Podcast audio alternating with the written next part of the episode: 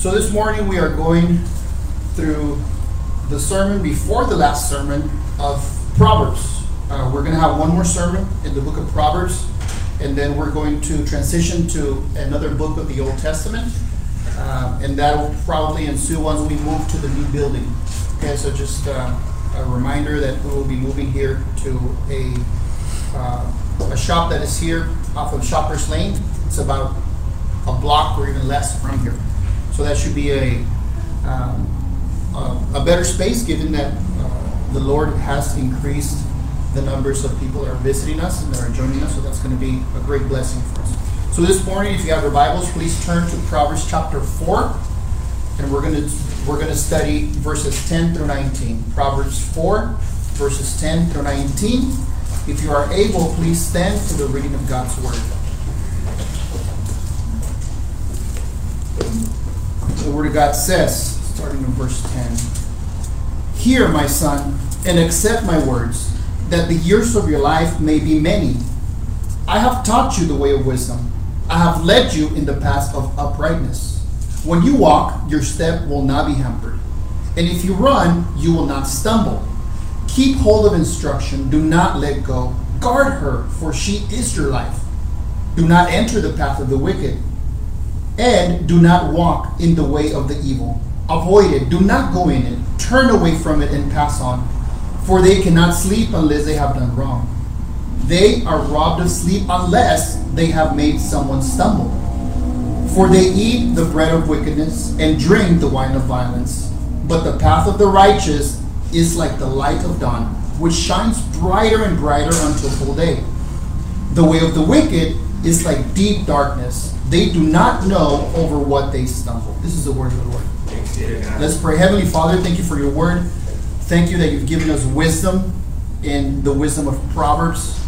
Lord, I pray your Holy Spirit may convict us so that we would turn from the evil path and follow the path of obedience towards you. Draw us, Lord, unless you give us wisdom to turn from evil and to go to you, we'll not be able to do it in our own efforts. It will be in vain otherwise. We depend on you, Lord, in your goodness, and we trust that you will speak to us today. We ask these things in Jesus' name. Amen. You may be seated. All right, so the title of today's message, uh, for those of you that may have the bulletin, uh, I titled it Two Ways of Life. This is listening to the advice of the, of the father, a father speaking to his son. That's been the theme throughout the first four chapters of Proverbs. And this father is trying to instill wisdom in his son. And now he is delineating that there's a path of righteousness and then there's a path of wickedness, a path of evil. And there's three times in this passage that the word stumble is mentioned. And stumble here means to make an error. Right? It says if you follow the path of righteousness, you will not stumble when you walk. You will not fall in error. Another word to describe it, you will not fall into ruin. And then the other path of wickedness, it says if you follow that path, that's going to be your end. The end of ruin, the end of stumbling. Interesting word they use there. Now we're going to explore what the Bible says about these two paths, righteousness and wickedness. And a warning for us is that most people, especially in this day and age, they assume that they're already following the path of righteousness. Right? So if we speak to somebody about what the Bible says, a common response is, actually, I'm already okay. Like, I, I could hear what you have to say, but like, that's good for you, I'm already okay. So that's a warning for us this morning. If we think that we're already okay and we don't need to change our path, then this message is for us especially. Let us remember what Jesus said in Matthew 7 13 to 14. He said, Enter by the narrow gate for the gate is wide and the way is easy that leads to destruction, and those who enter by it are many. For the gate is narrow and the way is hard that leads to life, and those who find it are few. So here Jesus is explaining the two paths, right? The paths of righteousness, the paths of wickedness, how we're going to see in Proverbs today, applies to our everyday life, right? The practical um, doings of our everyday living, what we choose, how we live. And Proverbs brings that type of wisdom to us. Now, the skill to live the life of wisdom that we learn in Proverbs is not only to be able to do correct choices and to expand our days, right? It says if you follow these things, you have a pretty good shot at living a longer life. Now, that's part of it, but that's only a picture of what it ultimately means. What it ultimately means is that if we find this wisdom that Proverbs is telling us, the wisdom of God, ultimately we will find not only the extended days of our temporary life here, here on earth, but ultimately the life that is everlasting, the one that is promised by faith in Christ. The wisdom of God should ultimately lead us to trusting Jesus in his goodness, in his perfection, in his resurrection. Okay? So then ultimately, the purpose of wisdom is to learn who God is, learn who Christ is, and then see how deficient we are and that we need him, right? That's the ultimate ends. But we can learn from the book of Proverbs of the skill to live life well, to live life appropriately as God commands us in His Word. Okay? So, with that, this passage that we just read has a couple of observations that we should keep in mind as we study it. First, we're going to see that wisdom, acquiring wisdom, requires instruction. So, a question for us is when was the last time that I was open to be instructed? Hey, you know what? I actually don't know. Let me listen. Wisdom requires instruction. And then we're going to see that instruction requires submission to authority, inevitably. You're going to learn, you're going to learn under something or someone. Submission to authority. So, a question for us then is to what authority am I being submitted to right now? And we may say, oh no, I'm not submitted to. Oh, yes. We are all submitted to some type of authority or truth that you are following. So, which authority are we being submitted to right now? And then, living in wisdom is a battle. Living righteously, doing the wise thing in our everyday life is a battle. It doesn't come naturally. And that's why it requires instruction and submission to authority. Living in wisdom is a battle. And then we're going to see that wickedness, evil, is the default position of every human being. Okay, that's what the Bible teaches. So it brings back the question: Do I think that I'm okay just the way I am, or am I being worked on by God? Am I being sanctified? Am I being becoming more and more like Jesus as I live my life? Right? Wickedness is the default position, and we need to change to become more like Jesus. So then, the attitude of our hearts in this aspect should give us an indication of whether we are following the path of righteousness or whether we're following the path of wickedness. The passage before us is also divided into three portions, which I think will be the best method to follow. First, he talks about the path of life, what that path of life looks like in instruction, and then what it looks like in application. Secondly, it describes the path of death, the path of wickedness, the path of evil, and its application, how that may look like in the life of a person. And then finally, it contrasts. This is a path of light. It describes it with language of light. And then it says, and this is a path of darkness. So, path of life and its application, path of death and its application, and then the final contrast. So, let's dig right in. The first two verses, verses 10 and 11, talk about the path of righteousness and their application we're going to learn here that instruction and submission to authority is required for wisdom. Okay? So verse 10 says, Hear, my son, and accept my words, that the years of your life may be many. One thing we are reminded here is that instruction is repetitive. Constant theme in Scripture, and in Proverbs in particular, is the phrase, Listen, my son, heed my words. Do not do this, instead, do that, right? constant repetition. Instruction takes repetition. And this is important because it just doesn't only take hearing as in the aspect of, yes, I, I can hear what is said, or I can hear an instruction being given, but are we going to do what we're being told? Are we going to follow the instruction we're being given, or are we going to blow it? Right? As I was studying this passage, I thought of is there an example that it kind of seems a little bit ridiculous, but is a little bit humorous, and it proves the point? My wife and I were having breakfast one time at a uh, at Flappy Jacks here in Glendora, and next to us before the COVID era, next to us, in the table next to us was an older couple. And the man ordered a German pancake, which it's, it's a, I saw it when it came out. I didn't know what it was. It's a huge pancake about the size of a plate. And it has a lot of powdered sugar on top.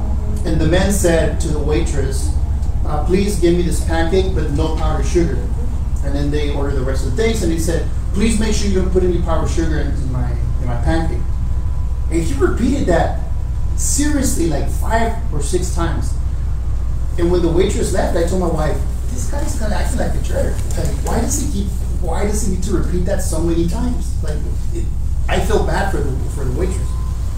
Well, lo and behold, his pancake comes out. Guess what it had on top? Powdered sugar almost.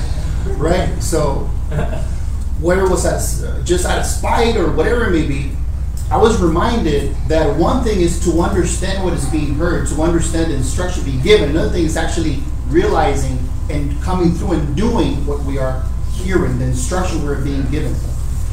So, likewise, let us not think of instruction, of repetitive instruction, as something for us to say, oh, I already know, I already heard that, or I already know that Bible story or that Bible passage. No. We are constantly reminded in Scripture by Jesus, who says, Him who has an ear, let him hear what the Spirit is saying. So, a constant reminder to listen to instruction, which is repetitive by nature. And then, Scripture also tells us that there are those that listen but do not understand. Right? Yes, I'm listening, but I'm not understanding. So then the language here in this first verse implicates us not only to listen, as the Father is telling the Son to listen, but it says to accept my words. That phrase there means not only an intellectual affirmation that you're listening, but it actually means I take what you're saying, I understand it, and I'm going to apply it. This is what the Father is telling the Son accept my words. And then it says, the result of that, that your life, the years of your life may be many. The natural result of obedience in this life, if we listen to the precepts of God's Word, generally speaking, is going to be a longer life, right?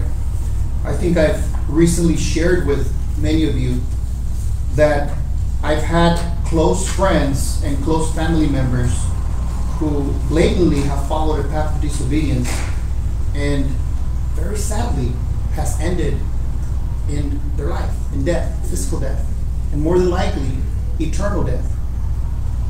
And that's the path of disobedience. No submission to authority, no regard for repetitive instruction, because I'm okay. I know what's best for me. It's good for you. You can believe what you want, but let me do what I want. That path always ends in death. That's a constant reminder. Instruction requires repetition. And then verse 11 says, I have taught you the way of wisdom. I have led you in the paths of uprightness. The important thing to point out is that although we may be receiving instruction, not all instruction is righteous instruction. Okay? So the exhortation here is for the teacher, not only for the one listening, but also for the teacher. The only instruction of biblical wisdom that leads to righteousness in the sight of God is the instruction that the Bible teaches. So, what is a warning here for all of us then? As a father or as a mother, we can teach our children to be kind, to share, to be respectful, to work hard, and yes, all those are great virtues. But ultimately, if we don't teach them the truth of Scripture, who God is, who we are, who Jesus is, our need for Him, then we would only be imparted into them good wisdom, yes, but not necessarily godly wisdom. So, us as teachers, what are we teaching our children? Is it just to be good for the sake of being good? Or is it a rebuke and instruction and edification to build them up from the teaching of Scripture. What are we teaching them? Not all instruction is righteous. And then, for the parents and guardians here, the question is then, do we know the gospel? Do I know what the Bible teaches? At least at its very basic level. And if I don't, that's okay. But at least we know that we have some growing to do ourselves so that when we teach others, we are imparting the wisdom of God, and not only the wisdom that is practical, not only the wisdom that will lead us to good choices, which is good in itself, but we need to go beyond that if we're going to teach the wisdom of God. And then it leaves us asking, okay, well, how do we teach? Well, first, we teach our children by using words, right? Concepts, precepts, doctrine. We teach our kids. But secondly, and maybe more importantly, we teach our kids by our actions. Or whoever it is that we have a sphere of influence over that look to us. Is my behavior consistent with what I'm teaching? That's a question for us today. One of the most common resentment resentments of, of children who grew up in the Christian homes all throughout the world is that my parents taught me one thing, but they lived out their life in another way. So, what are we teaching our children? We could be checking the box and say, Yes, I know the Bible. Yes, I, I teach them about Jesus, about the gospel. But what about your actions? Your actions, the way that you act, you may think you're not teaching that to your children, but trust me, our children are not, they're not naive. As a matter of fact, I've been called out myself by my daughter when I'm acting unkind. Right? And as much as I wouldn't say, like, this is not your business, it's a conviction for me. So that is very, very important for us. Teaching in righteousness and then teaching in doing righteousness. And if we fail, we need to repent. Our children, those around us that we have influence over, they need to see that we are wrong, that we repent, that we are not perfect, and that we too need a Savior. So then, instruction then also requires submission to authority. Let's expand a little bit on that. What authority are we in submission when it comes to how we live our life? Are we under the authority of the fear of man? What will my friend, neighbor, parent think of me? What will my acquaintance think of me because I have kept up a certain lifestyle? So I'm living in authority to what others are going to be thinking of me. Right? We may not think of it that way, but that could become an authority over us. And related to that, we could have an authoritative passion, desire, drive that we may think it's good, but nevertheless, it's put in itself, whatever that desire, passion, put in itself in the place of God. Jesus said in John 8 34, it says that Jesus answered them, Truly, truly, I say to you, everyone who practices sin is a slave to sin. So, all those passions, desires, goals that we put as the ultimate goal of our life that we're pursuing after, essentially at the end of the day, if we're not following them in the ways of God, those are going to be ways that we put ourselves into slavery to those desires and passions and longings of our heart. We're being a slave to that authority. And then, to mention this, we already spoke about this a few sermons earlier, but we can be under the authority of the almighty dollar. I just need one more dollar, or a hundred more, or a hundred thousand more, whatever the scale may be. Right? We come to find out that when people from the poorest neighborhoods to the richest neighborhoods are asked if they are rich, what does everybody say? I'm not rich. I mean, that guy over there is rich. I'm not. And that's in a disguise of therefore I need to earn one more dollar. We could be under the authority. We could be slaves to trying to make more and more and more money. Now, money itself is not the problem because Jesus said, not money, but the love of money is the root of all kinds of. Solomon himself, who is the author of Proverbs, was a very, very rich man. So riches by themselves are not what causes us to stumble, but it's the love of that money. So what wish, which should we be in authority to is God. The authority of God comes in being in submission to his word, to what the Bible says. We'll talk more about that later, but in brief, in short, it means that if we are in a Christian home, it means that the leader of that home will teach us Scripture. We are in, under submission to God's Word and to the teacher that has given us God's Word. For a lot of us, that's us as parents. And this also happens being under a Christian church, submitting and committing to a church that is biblical. Right? This could be a controversial topic many times.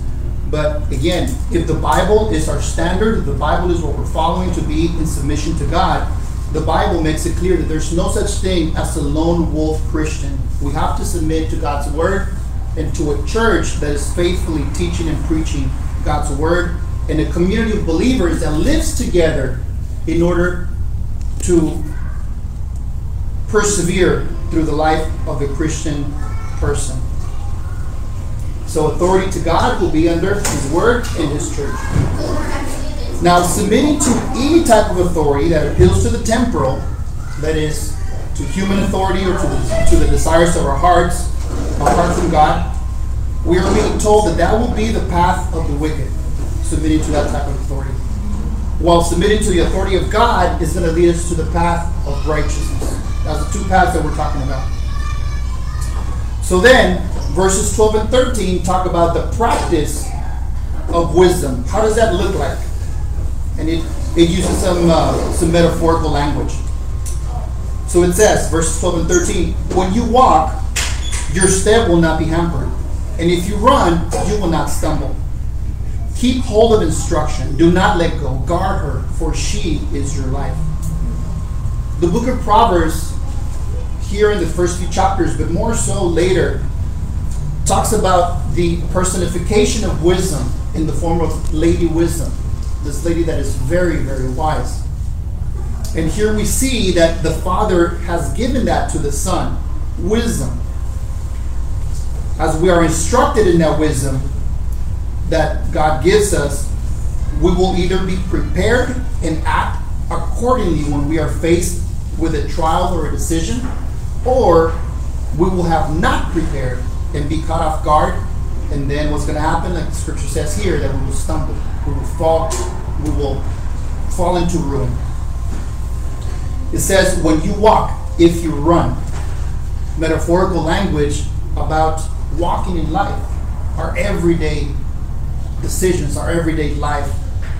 So then, keeping the wisdom that we are being given is to live in righteousness as we walk through life, as we run through life. Some of us walk, some of us are running sometimes, right? The business of life. In the language that is used here, it's a plea.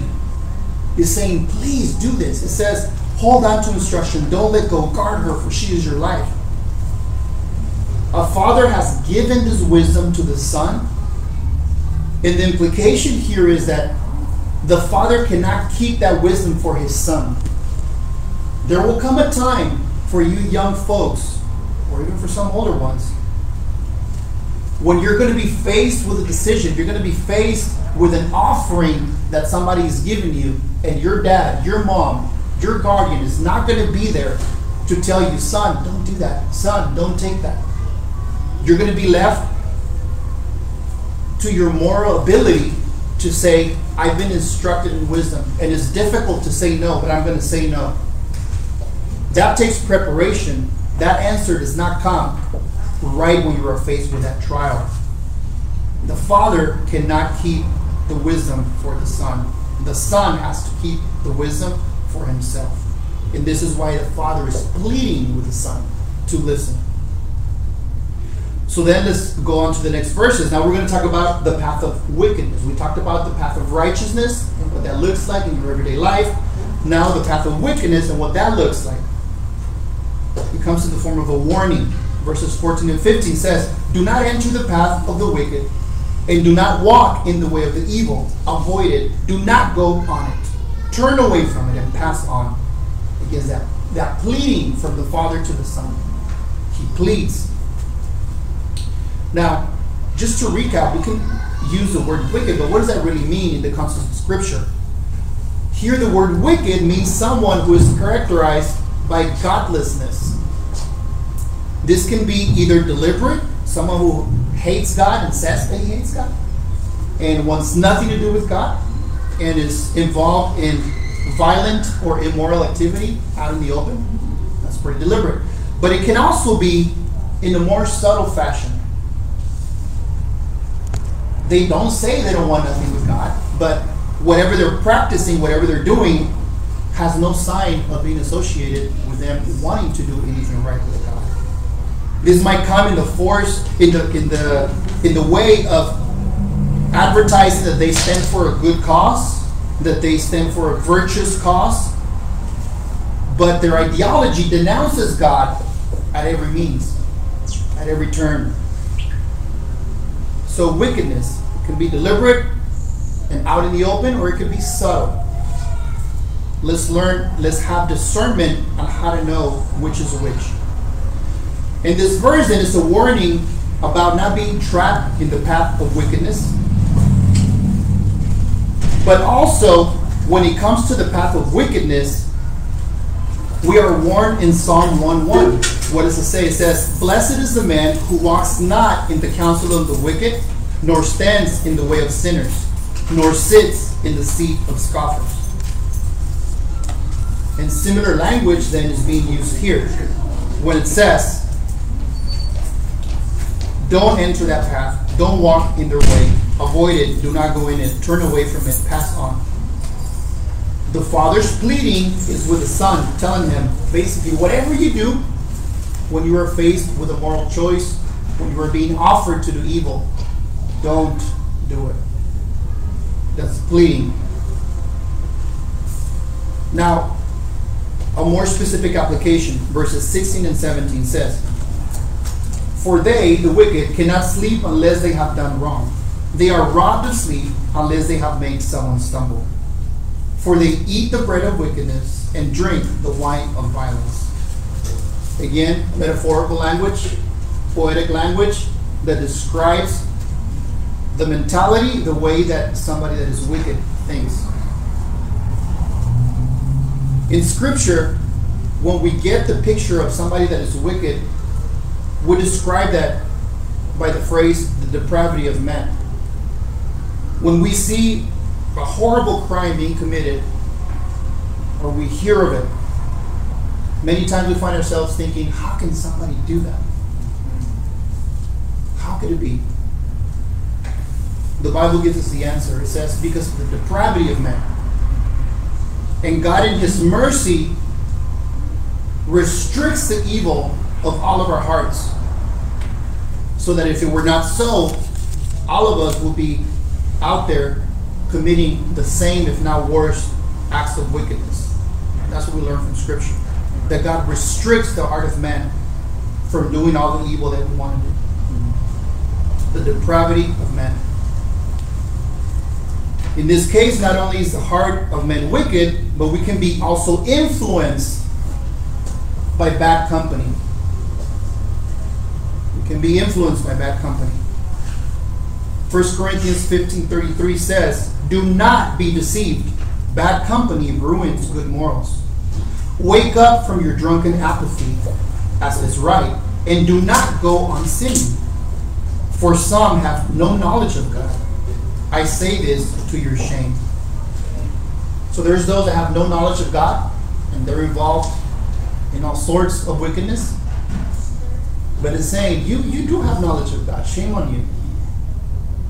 And it says, do not be deceived. That company will corrupt you. In other words, if we are attaining wisdom, if we are growing in wisdom, we need to ask ourselves, which area or which areas of my life are a weakness to me that is going to make me fall into sin? And we, when we honestly answer that question in our minds and in our hearts, then we need to say, okay, so when I see either family members, group of friends, whatever it may be, that are deliberately being involved in this activity, I cannot put myself in that situation because I will fall. That's wisdom, prudence. And we need to come to that decision before we are faced on that fork in the road that we have to choose. If we don't, we will fall. I tell you that by experience. Okay? Wisdom says, be careful of your weaknesses. Be careful of what you're doing because you will fall. One bad company will corrupt your good morals. Granted, this doesn't mean that we shun everyone and that we live separated. No. The Bible says that we live in the world, but we are not of the world. We have to be separated in the way that we live and in the way that we give a testimony to those around us. The point being, let us be conscious of our weaknesses and not be deceived. And then we come to the contrast between the two paths. The last two verses here.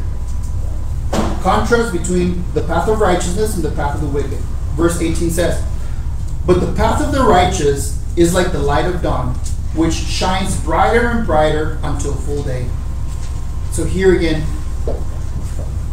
Solomon using poetic language, righteousness, equating that to light, is getting brighter and brighter. So living in wisdom and in righteousness,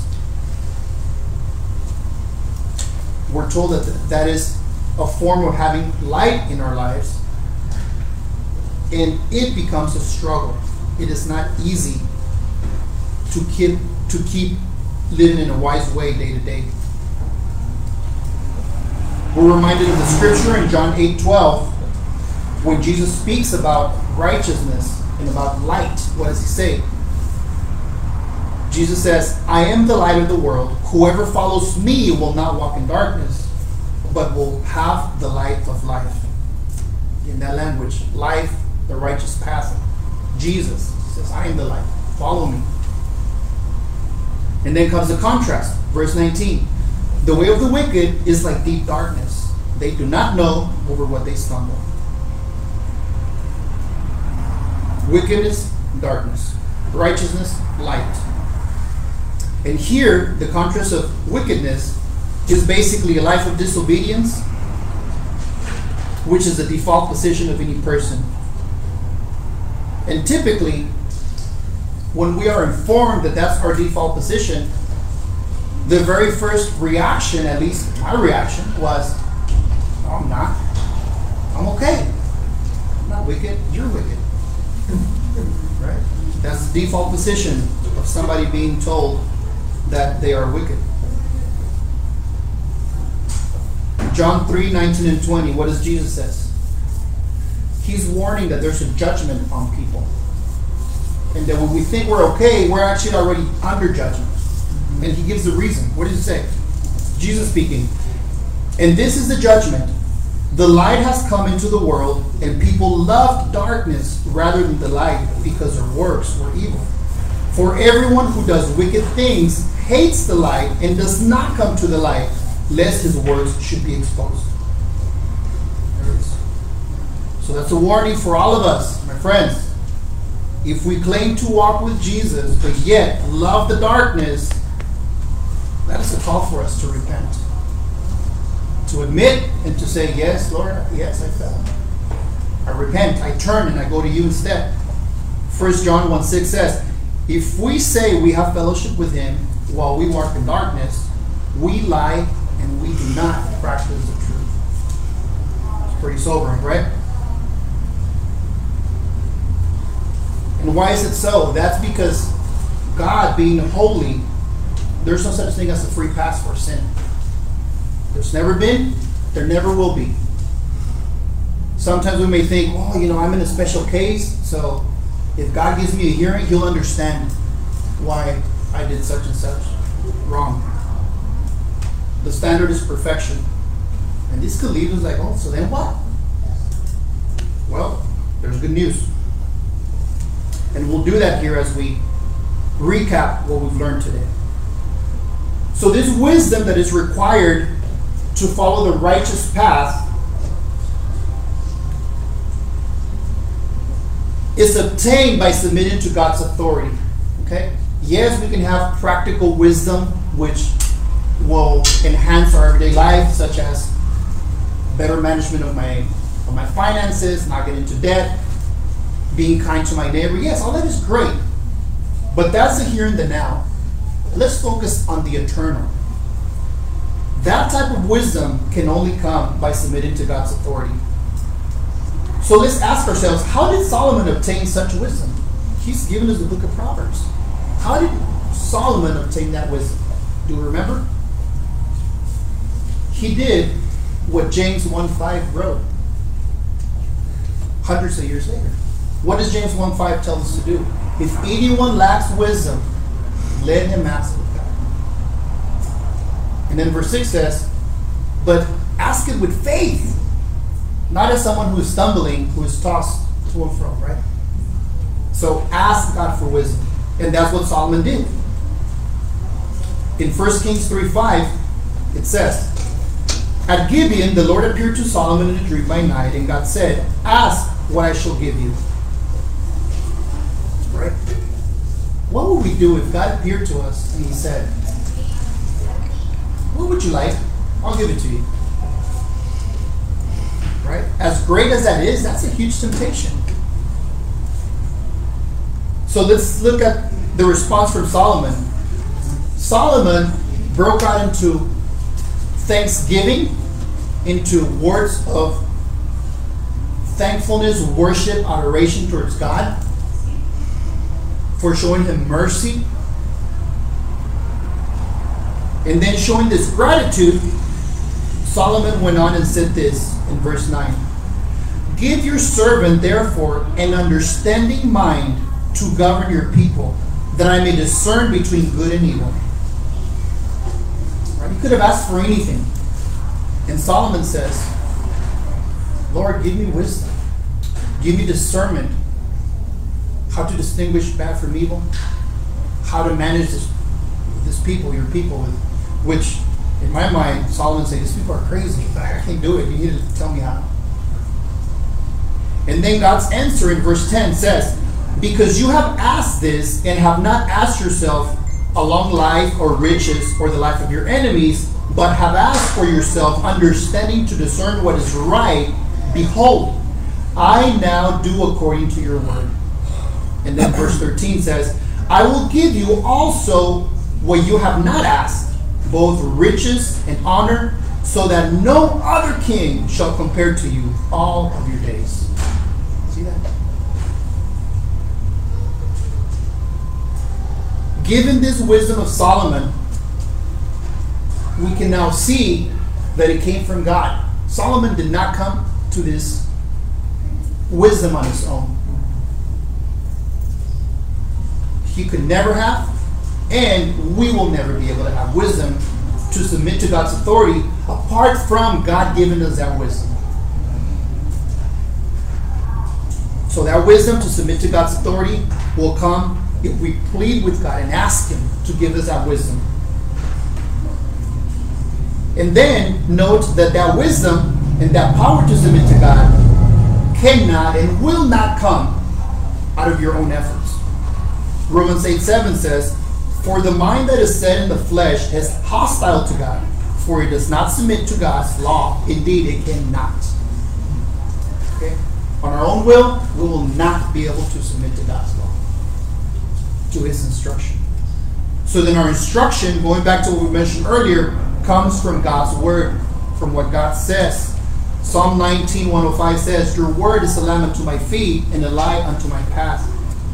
2 Timothy 3.16 says, All scripture is read out by God and profitable for teaching, for reproof, for correction, and for training in righteousness, that the man of God may be complete, equipped for every good work. So then submission to God's word is going to bring us wisdom. We need to ask for it. I can't do it. You need to help me. And then the goal of every Christian should be that this wisdom gives us a biblical worldview. What does that mean? Everything that is going on in your life, in our culture, in our world, if we don't view that from a biblical worldview, you're going to be wiped away by all the different points of view and worldly worldviews that the world has given you. You will be convinced if you are not equipping yourself with having a biblical worldview. This is enhanced by living, being connected to a community of believers to instruct each other, to share with each other, to exhort each other, to correct each other, so that we can be back on the path of righteousness. Submitting to God's authority, then, remember, does not come on our own. We need to ask for it. We need to plead with God to give it to us. And then, secondly, this wisdom that we require requires that we acknowledge that we are not in the right path. Right? If somebody asks you for directions, you give it to them, and you see them go the other way, you're like, hey, you're going the wrong way. Oh, no, no, I'm going fine. No, oh, you're going 180 opposite of what I told you. What is required is for us to acknowledge that we're in the wrong path. Proverbs 14 12 says, There is a way that seems right to a man, but its end is the way of death. So, when was the last time that we said to ourselves, you know what, if I'm honest, I think I'm doing wrong. I think, I think I need to change. Perhaps the Holy Spirit is telling you, you are following the path of wickedness. If we are Christians, this should be a very familiar conviction. When you are doing wrong, when you are being disobedient, if you're a child of God, the Spirit will not leave you alone. You will feel that conviction until you come and repent and ask God for forgiveness. And if you've offended someone, you come and do reparations with them. And in humility, you ask for forgiveness. If this is not a familiar conviction for us, my friends, do not be deceived. We need to repent. Recognizing that we are not in the right path. Lastly, I've kind of mentioned it already, but it needs to be reiterated. What I'm not saying, what the scripture is not saying, is to give us an attitude of saying, okay, you know what? Fine. I know I'm not in the right path. I'm not following God. But from now on, I'm going to try harder and I'm going to make it happen.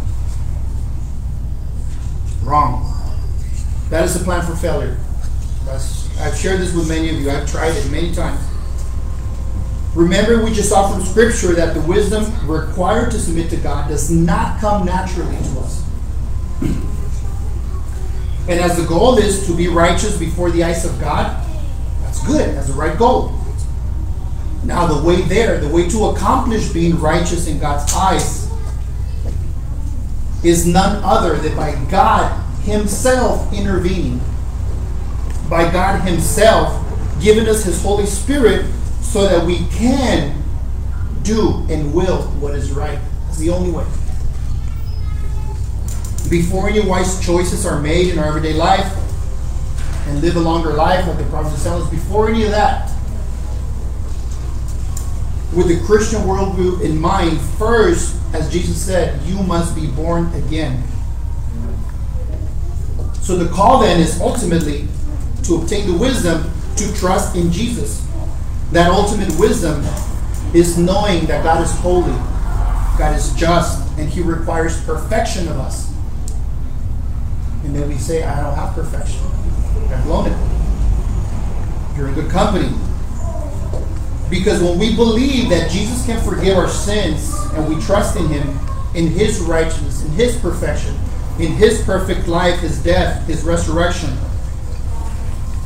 then Jesus pays our price that we owe for our disobedience.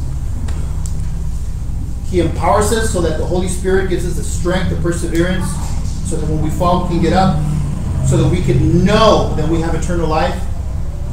And that's a consolation to the believer is it sobering to see that perhaps we're not in the right path? Yes. And that's that's a matter of life and death.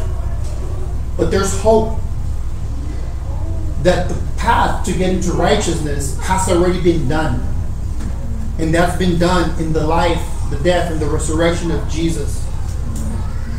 So that he will then empower us to obedience. He will empower us to be wise. And so that then we can share it to others and show it to others, primarily in the way that we love them, in the way that we share Christ with them. So that the message is perhaps hard to accept, but nevertheless, it's truth, so that God can do a work in all of our lives. So, with that, let us remember that the path of righteousness is the one that Jesus has already walked. We cannot do it on our own, but He invites us to walk that path with Him. Let us pray. Heavenly Father, thank you so much because you are good. Thank you because you have provided the way of righteousness. For Jesus said, I am the way, the truth, and the life, and nobody comes to the Father but through me. Lord, may you just instill that in our minds, in our hearts, so that we can follow you, Lord. Not of our own will because we will fail, but because you have given us that strength, that conviction through your Holy Spirit. May we become a changed people, Lord. May we love each other, Lord. May we love you, may that be the sign that we are your followers. We ask this now in Jesus' name.